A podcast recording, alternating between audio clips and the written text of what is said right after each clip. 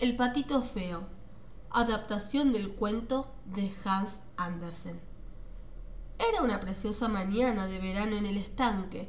Todos los animales que allí vivían se sentían felices bajo el cálido sol, en especial una pata que de un momento a otro esperaba que sus patitos vinieran al mundo.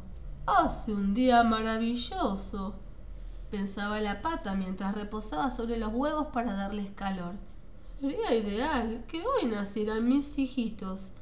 Estoy deseando verlos porque seguro que serán lo más bonito del mundo. Y parece que se cumplieron sus deseos, porque a media tarde, cuando todo el campo estaba en silencio, se oyeron unos crujidos que despertaron a la futura madre. Sí, había llegado la hora.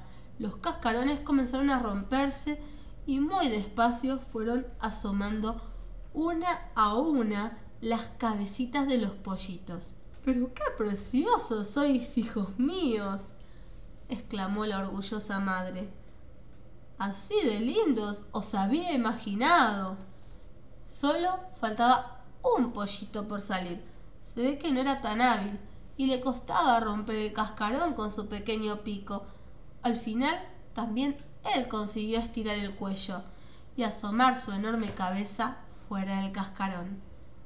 Mami, mami, dijo el extraño pollito con voz chillona. La pata cuando le vio se quedó espantada.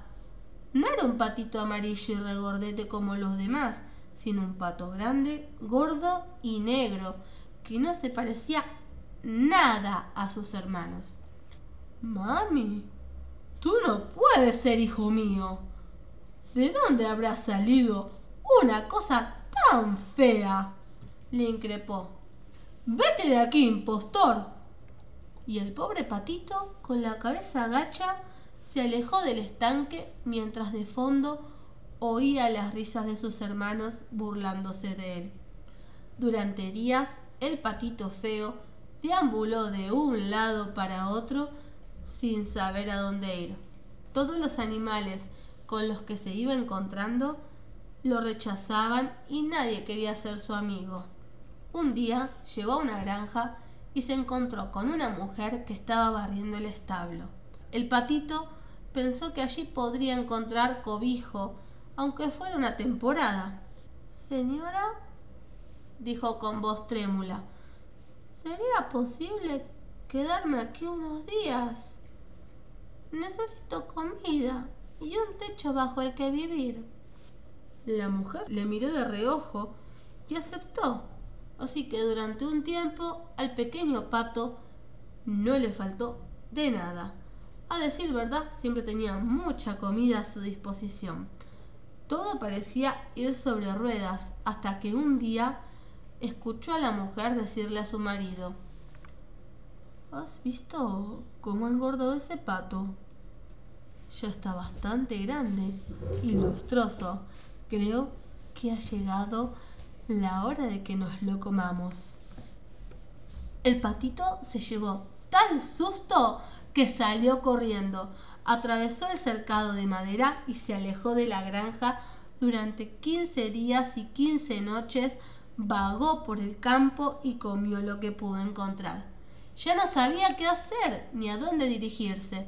Nadie le quería y se sentía muy desdichado. Pero un día su suerte cambió. Llegó por casualidad a una laguna de aguas cristalinas y allí Deslizándose sobre la superficie, vio una familia de preciosos cisnes.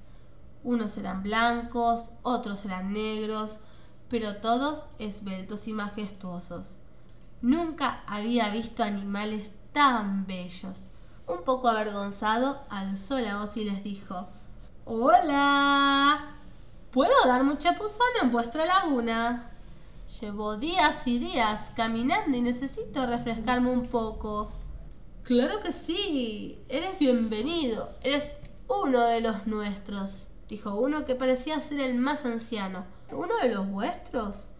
No entiendo. Sí, uno de los nuestros. ¿Acaso no conoces tu propio aspecto? Agáchate y mira en el agua hoy está tan limpia que parece un espejo. Y así hizo el patito. Se inclinó sobre la orilla y no se lo podía creer. Lo que vio le dejó boquiabierto. Ya no era un pato gordo y chato, sino que en los últimos días se había transformado en un hermoso cisne negro, de largo cuello y bello plumaje. Su corazón saltaba de alegría. Nunca había vivido un momento tan mágico. Comprendió que nunca había sido un patito feo, sino que había nacido cisne y ahora lucía en todo su esplendor. Únete a nosotros, le invitaron sus nuevos amigos. A partir de ahora te cuidaremos y serás uno más de nuestro clan. Y feliz, muy feliz, el pato que era cisne se metió en la laguna y compartió el paseo con aquellos que le querían de verdad.